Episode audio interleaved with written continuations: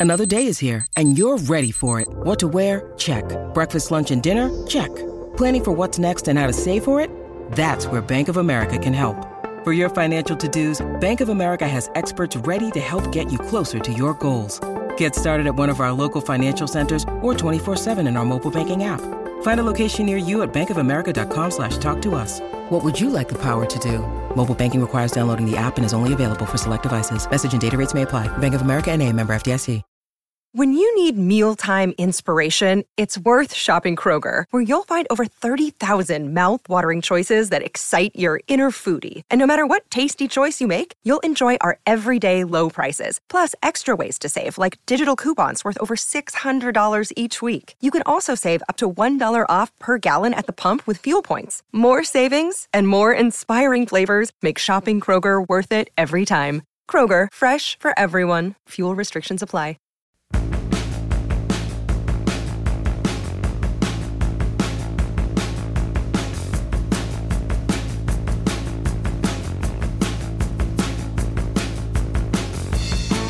Hello and welcome to this week's edition of our We Are podcast on the DK Pittsburgh Sports Podcasting Network. Corey Geiger here. We got a lot to get to in our podcast. And I want to say, as always, really appreciate everybody tuning into these podcasts. We have a lot of fun doing these. I know I do. I host a daily radio show in Altoona, uh, but I really, that's really kind of a mixed bag sports talk show, talking Pirates, Steelers, Penguins, Penn State, some high school. What I enjoy about this podcast is, you know, it's just all Penn State every week. We get to spend 30, 45 minutes just breaking down in depth some key Penn State topics. And I, I really appreciate being able to do this every week. And I really appreciate everyone tuning in. Now, I, before we get to this week's Penn State discussion, I do want to mention uh, some news personally here for me on the DK Pittsburgh Sports Podcasting Network. This is something I'm really excited about, and I something I think that a lot of you will really enjoy. A project I've been working on that I hope to be able to debut here in the next couple of weeks. We don't have a firm date on it yet, but what it is, I'm going to be doing a new podcast series called Memory Lane, where I catch up with Pittsburgh stars of the past and let them tell their stories, their favorite memories, uh, that sort of thing. We already did one with Rocky Bleier, the Steelers legend. Um, I've already recorded that one. That one uh, will run here soon. We're trying to get several of these lined up um, first before we launch the series so that we make sure we've got enough. It's going to be the plan is to do one a week, but we're going to rotate. We'll do some Steelers, Pirates, Penguins. I'll throw in a Penn State one, a, Pitt one as well. Um, I, I want to reach out to a lot of uh, guys who have terrific stories. Uh, no matter what sport they play, nobody's got a better story than Rocky Bleier. So I'm really looking forward to uh, airing that one. I had a great discussion with Rocky, but I've got contact information for a lot of former um, Steelers and Penguins players. I'm looking for a lot of former Pirates players, and I really think folks are going to enjoy that podcast. Again, it's called Memory Lane. Uh, so you can be on the lookout for it. And as of now, the plan will be on Wednesdays, we will release these. The idea behind this podcast was the podcast network here at DK Pittsburgh Sports is just sensational.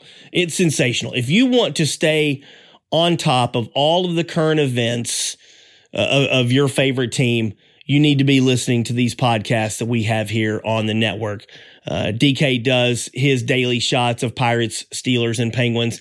And then we've got all kinds of other ones on the Steelers, Penguins, uh, Pitt, Penn State, the Pirates. There, there's so much good information about the current teams. What I wanted to do, and what I've always found really interesting in sports, is taking a look back and hearing from some of our favorite stars. And that's one thing as I looked over the podcasting network, um, we, we, didn't really have a lot of uh, voices from the past in terms of guys 10, 20, 30, 40 years ago, 50 years ago, even. And, I, and really, there's no, um, there's no limit or scope to what we can do uh, with this new Memory Lane podcast. It's just, I hope that a lot of folks will be able to take part. I've got a bunch of names. I'll reach out to these, to these folks and hopefully a lot of them will take part telling their favorite stories. But that is something I'm really excited about. I've done radio for about 12 years. I've interviewed a lot of these guys on my radio show before. Andy Van Slyke, Jay Bell, uh, Jason Kendall, Rocky Bleier, Jerome Bettis. You know, if we can get some of these guys, and, and I'm sure there will be w- women as well with great Pittsburgh stories to tell their stories in podcast form. The you know the kind of the goal is they'll be timeless. We'll introduce one a week, hopefully, um, and you can listen to them at any point. There's you know they're they they won't really be overly timely or newsworthy. I'll try to, uh, we'll you know hopefully get uh, to where we can release when in, during baseball season we can release more baseball ones. Uh, when it's Steelers season, we can release more Steelers or, or, hockey with the Penguins or what have you. And again, there will be some Penn State and Pitt um, uh, podcasts in there as well. But be on the lookout for that. It's called Memory Lane. The goal will be within two or three weeks, we will try to uh, introduce that podcast. I'm, I'm I'm still lining up as many of these uh, as we can. If I can get five or six recorded here, I do hope people will really enjoy that. If we have to go, you know, once a month with it, uh, that that wouldn't that's not the, the, goal or the hope. Hopefully, we can be one a week. But again, as I mentioned, I just want to thank everybody for tuning in to this weekly Penn State podcast because uh, typically during the season there's tons and tons and tons of stuff to talk about. It gets a little slower during the off season, of course. So what we're going to do today, I'm going to take a break here and coming up in our second segment, we're going to get into uh, the Big Ten, how the Big Ten fared in the NCAA basketball tournament. I'll sit here and tell you that the league got exposed after getting nine teams into the tournament, only two to the Sweet 16, zero to the Elite Eight. So we'll talk about that coming up in segment two. A little bit later on in segment three, we'll recap Penn State's Pro Day and the news of the week uh, involving the Nittany Lions. So we'll get into all that coming up here in just a few moments.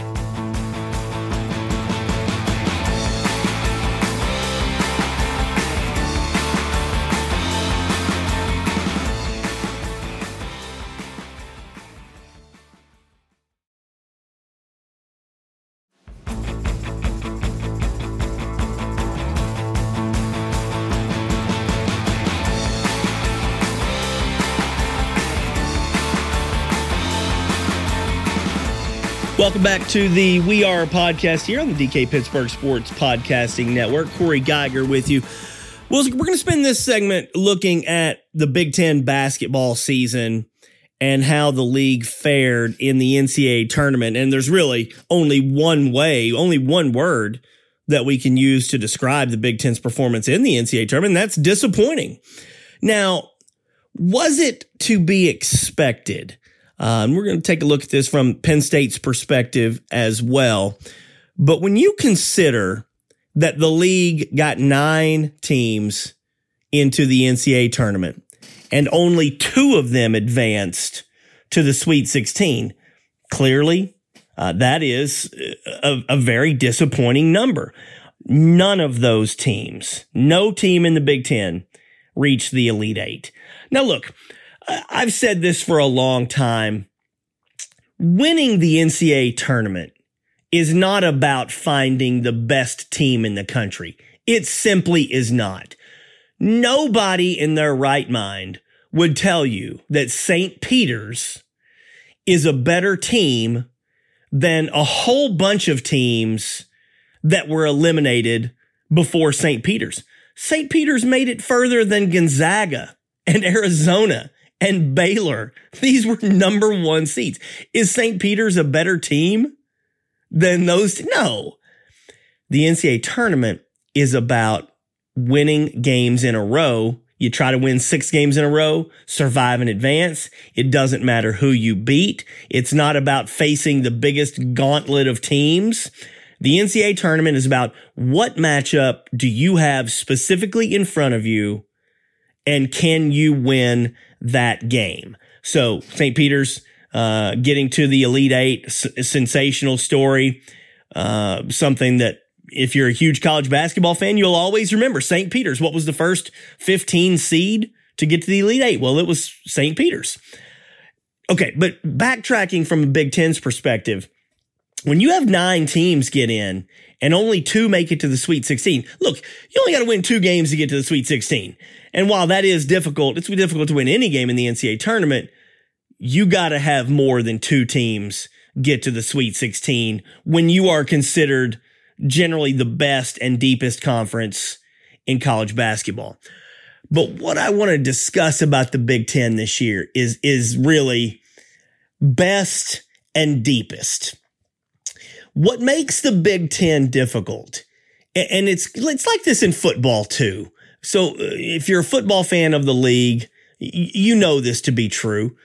Every game in the Big Ten in basketball is a challenge. And that's what makes for a really difficult league.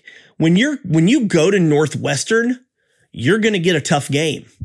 Even Nebraska, now Nebraska had a disastrous year, but generally speaking, you go to Nebraska, you're going to get a tough game. Penn State has never been a major factor uh, in in the nation in college basketball, but if you come to the Jordan Center, Penn State can beat you no matter who you are.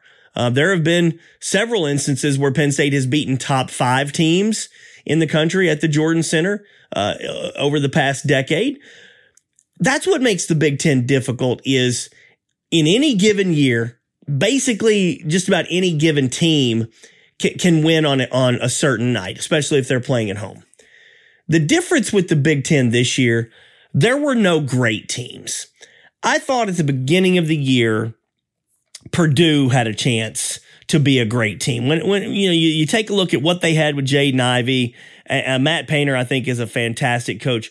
When you looked at the beginning of the year and you thought, okay, which Big Ten team has a chance to get to a Final Four, maybe to win it all? What, what is a team that we think could be uh, a great team? And, and really it was, it was kind of Purdue and that was maybe it. Wisconsin uh, turned out to be really good. You know, Wisconsin's going to be good year and year. Iowa, Iowa surprised a lot of people. Iowa was not expected to necessarily be super strong this year. They wound up being good. Illinois, you knew with Kofi Cockburn was going to be. Illinois lost nine games though during the regular season. So when you take a look at the Big Ten, the, the problem is I, I'm looking at the rankings going into the NCAA tournament. The highest ranked Big Ten team was 10th. 10th. That, and that's a league that got nine teams into the tournament. So we have to look at this and say, should there have really been nine teams from the Big Ten in the NCAA tournament? Uh, you can certainly make a case for every team that made it, including like a Rutgers. You know, you can make a case for every team that made it comparatively speaking, to other teams from around the country. I'm not going to dismiss or diminish what any of those nine teams accomplished during the regular season. But what we knew about those nine teams is that none of them were great. Every single one of them was beatable on a given day. And again, that includes Purdue, which was your best team. Michigan really, you know, you can look and say, well, Michigan didn't necessarily deserve to be in the NCAA tournament. Uh, and I, I don't really disagree with that based on their record. This was a highly disappointing season for Michigan, but of those nine teams that got to the Sweet 16, Michigan was one of them. So look, I'll give Michigan all the credit in the world. They finished 17 and 15 and they found a way to get in. Should they have gotten in? highly, highly questionable. But then they do get to the Sweet 16. So you give Juwan Howard, you give the Wolverines credit. You're determined, you're, you're, you're judged based on how you do in the tournament. At least that's what I believe. And I'll get to more of that here in a, in a second. So if that's the case, Michigan going 17 and 15, highly disappointing, but they did get to the Sweet 16. Purdue and Wisconsin ends up winning the league. Purdue, Wisconsin won uh, the regular season, going 15 and 5, tied with Illinois. And, and yet Wisconsin uh, does not make it to the Sweet 16. They get bounced early by Colgate Uh, and, and, look, Colgate is a good team. I'm a Syracuse fan. Not that Syracuse is great, but Colgate beat Syracuse earlier this year. But no, you wouldn't expect Colgate to beat Wisconsin. Then you take a look at Illinois, and Illinois almost lost in its uh, uh first round game to Chattanooga. They win that 54 53. Then they lose to Houston, and Houston is an outstanding team. But what I want to get back to with regards to the Big Ten is there were no great teams in the Big Ten this year. This was a down year for the Big Ten in terms of the, the upper echelon teams. So what do you want in a league? Do you want a league where everybody is, is challenging? Everybody's pretty good. Or do you want a league that has two or three teams that you think have a chance to get to the final four? And look, folks, it's been 22 years there has not been a Big Ten team win a national title since Tom Izzo's Michigan State team won it back in 2000. 22 years. It's hard to even fathom that when, you know, most years we'll tend to think of the Big Ten as the best conference. So again, it gets back to is the Big Ten the best conference because they have the handful of best teams? Or is it the best conference because the teams are deeper? Again, when I tell you that no team in the Big Ten was ranked higher than number 10 going into the tournament, that should you know clearly indicate that it's not the best league in terms of having the best teams. So the, the, the benefit for a, a Penn State being in the Big Ten is we've always said this. All Penn State, and I say all, I say all like this is an easy thing to do. All Penn State has to do is finish like seventh in the Big Ten. You know, that, that's really, that's really the bottom line. If Penn State could finish seventh in the Big Ten, and they were 12th this year. So again, I, I, I cannot stress enough how difficult it is doing what I'm saying because it, it just simply is. But if Penn State can finish seventh in the Big Ten, that's a trip to the NCAA tournament. That's a trip to the NCAA tournament most years. But the problem is, let's see, here's the Big Ten standing this year Wisconsin, Illinois, Purdue, Iowa, Ohio State, fifth, Rutgers, sixth. Some of these teams tied. Michigan State and Michigan tied for seventh. Those teams all get in. And then, and then Indiana uh, uh gets in uh, at, at number as the ninth team with a nine and eleven record. So there's your nine teams. And Penn State beat some of those teams. But the, the difference between finishing 12th, as Penn State did with a 7 and 13 record, and finishing even seventh in a league like the Big Ten is so incredibly difficult simply because on every single night you're going to face a challenge. But I don't think there's any doubt that the Big Ten was exposed. I'm not going to throw out the word fraud here. I was kind of thinking back and forth. Do I do I want to say the Big Ten was a fraud this year? And no, I, I don't think so. Purdue's a good team. Wisconsin's a good team. Illinois is a good team. Iowa's a good team. There are a number of, of good teams in the Big Ten. But it was clear throughout the season there were no great teams in the Big Ten.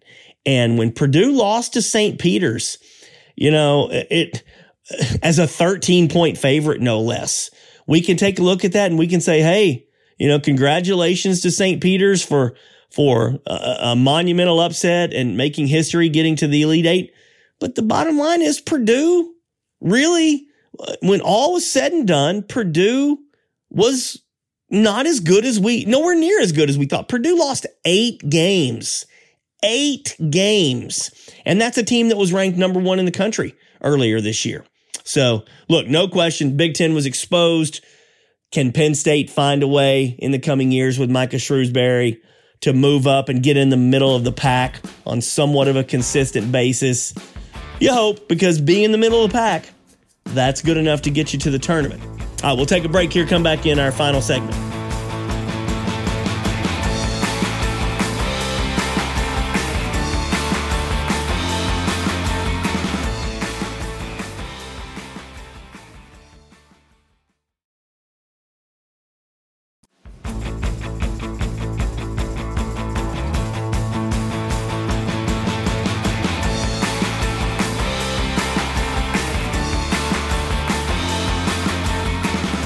Welcome back to our final segment here of the We Are podcast on the DK Pittsburgh Sports Podcasting Network. Penn State football held pro day on Thursday. A bunch of players taking part uh, in drills in front of NFL scouts. We'll touch on some of those guys and which guys we think could be um, the best NFL players from last year's Penn State team. And then also James Franklin spoke uh, we'll take a look at uh, what back at at uh, what he said during his uh, spring football preview press conference.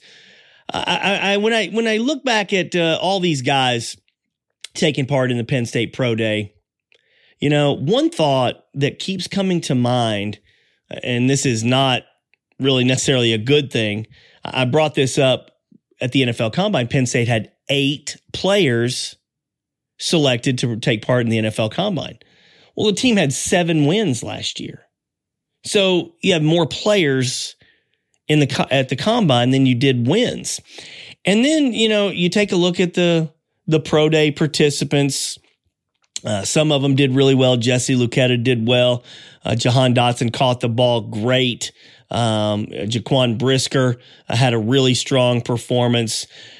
When when you think about the amount of talent that was in the Penn State football program over the past few years. I don't know. I mean, folks, I'm I'm not trying to beat a dead horse here or, or, or be overly negative, but to me, the combine and pro day uh, are are really just eye opening because they make you think back of how in the world did Penn State go seven and six last year and then four and five the year before.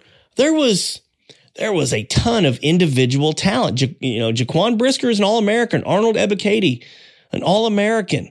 Jahan Dotson, one of the best receivers in school history. And so, you know, not to belabor the point, but I do think it's a, a very valid point of when you've got that much talent and you're going four and five and then seven and six, the question of how and why comes up.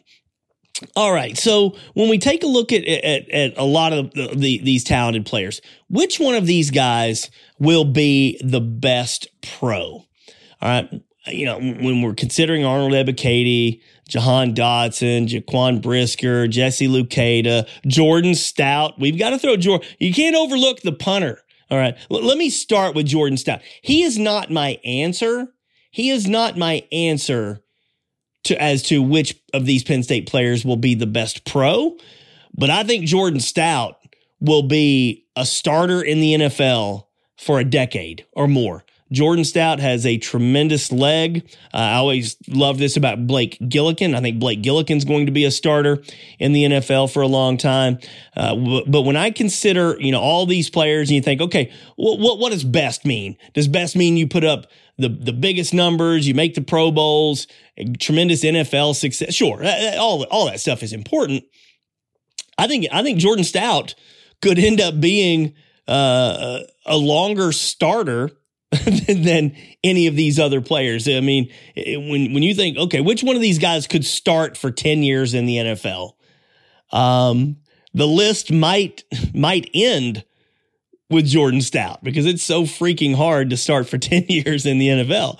So I, I love Jordan Stout. Uh, he had to do some holding uh, at pro day. He didn't kick, but um, teams wanted to see if he could hold. So uh, he he did work on that for some scouts.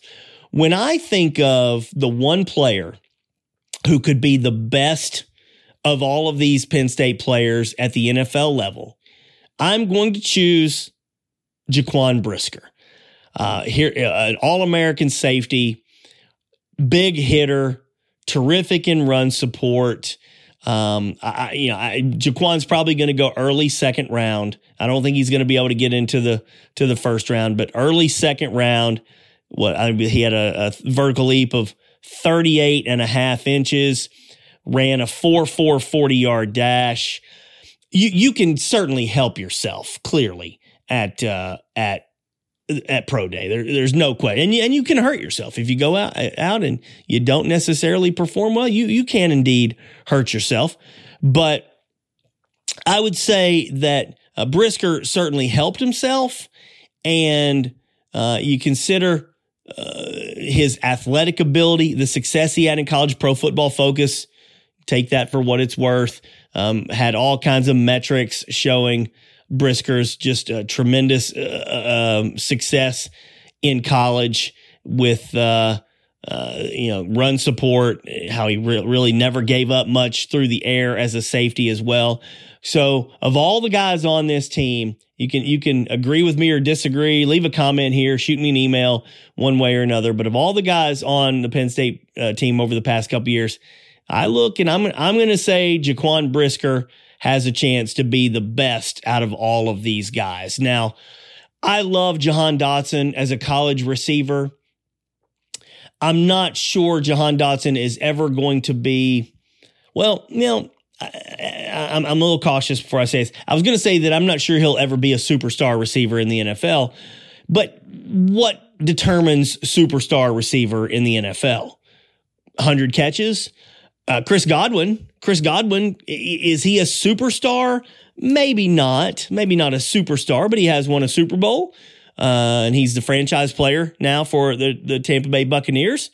Uh, and Chris Godwin is absolutely an outstanding receiver. He has, I'm looking this up, he is career high receptions last year was 96.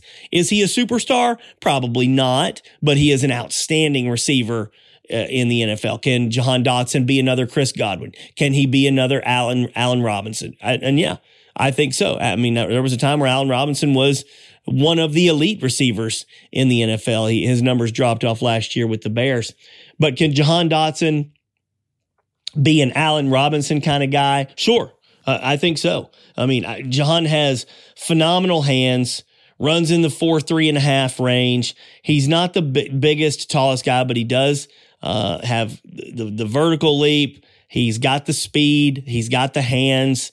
And here's the one thing that uh, see, see, Godwin, Godwin had unbelievable hands in college, making the, all the 50 50 catches and the circus catches.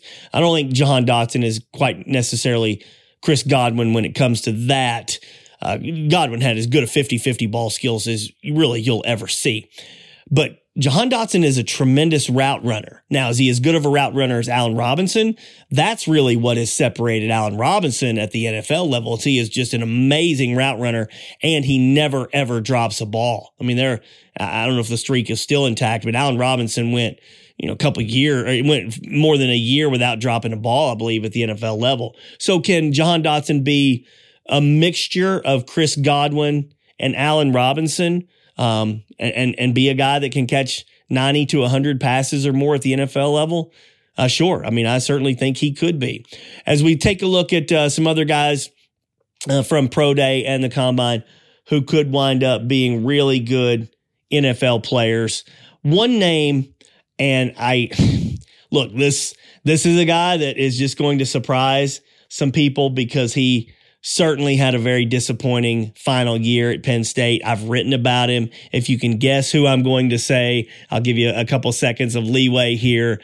But one guy that certainly has the physical ability, the physical skills to be a really good player in the NFL. It's Rasheed Walker. When you're 6'6, 324 pounds, and look, folks, I know you're saying, Geiger, Rasheed Walker ain't all that good. He wasn't all that good in college. I just keep going back to Donovan Smith. I was writing stories, Donovan Smith's final year at Penn State seven years ago or whatever, and, and about how, you know, uh, he he was not uh, he didn't live up to the expectations his final year at Penn State. He wasn't dominant. It was a bad offensive line. So, you know, it's, you know, and Don, Donovan Smith is a mainstay at left tackle for the Tampa Bay Buccaneers and won a Super Bowl as well. Can Rasheed Walker be Donovan Smith? Look, I don't know. I don't know that he's going to be that. But folks, when you're 6'6, 324, you can't teach that. Okay. You can't teach being that big.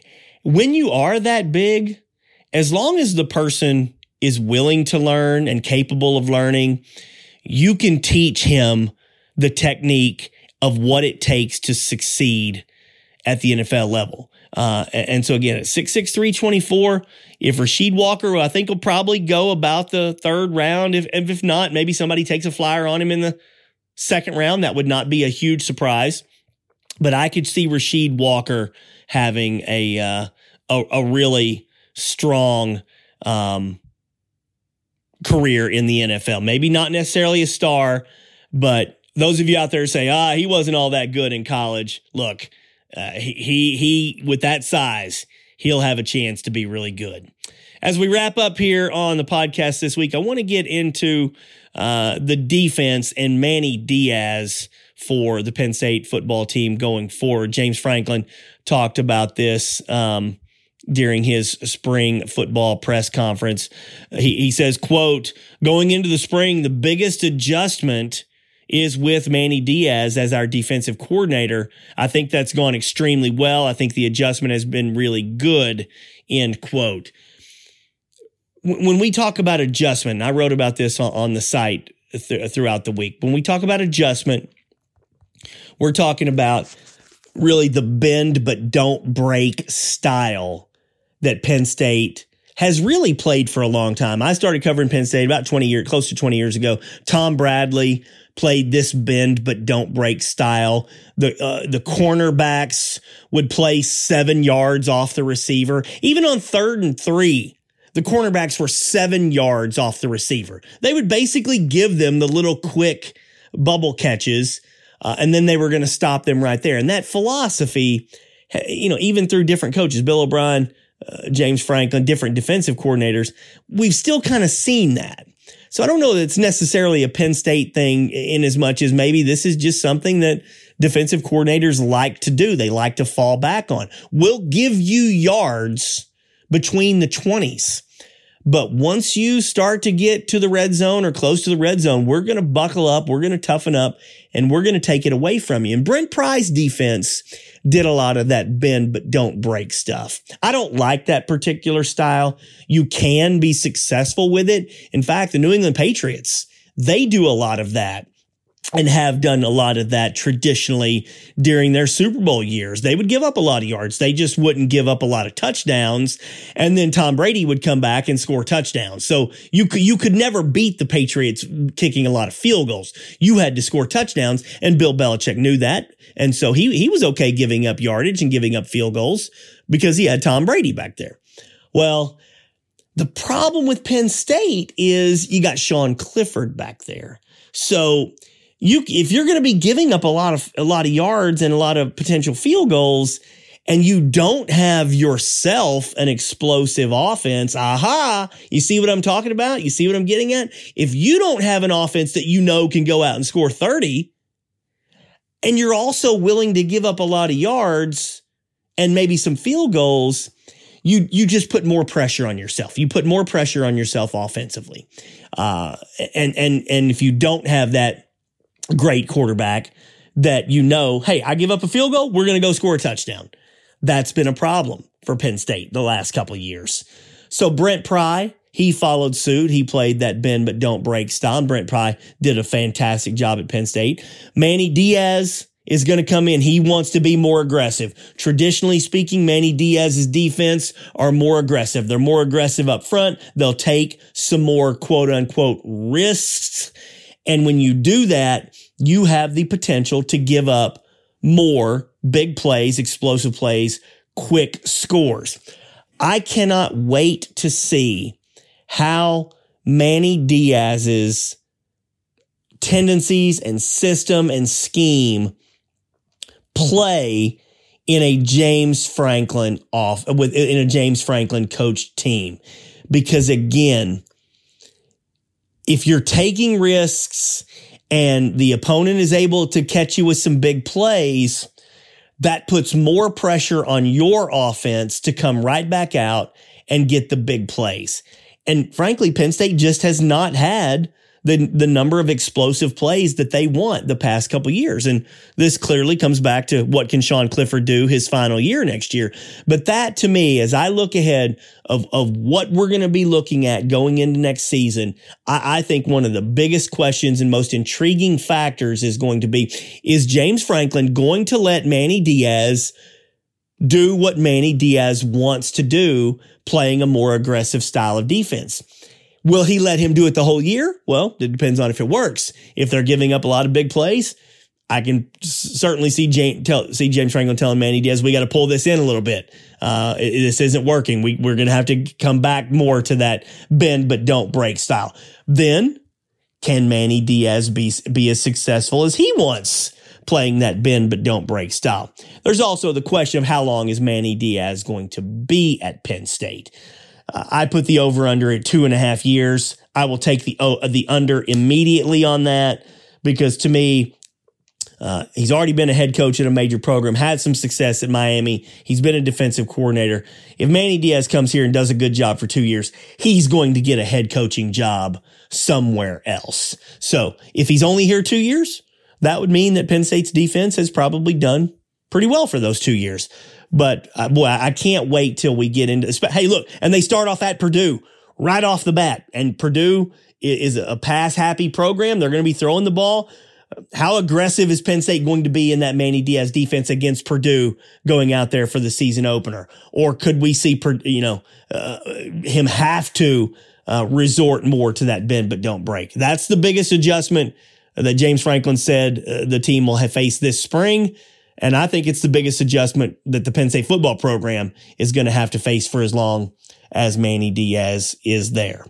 All right, folks, that's going to wrap up our We Are podcast for this week. I want to thank everybody for tuning in. Once again, be sure to look out at the website and the podcast here in the next couple weeks as we hope to get our Memory Lane podcast series going uh, with some former Pittsburgh stars. I think you're really going to enjoy that, and uh, we'll have hope to debut that here shortly on the DK Pittsburgh Sports Podcasting Network. Thanks for tuning in, everybody.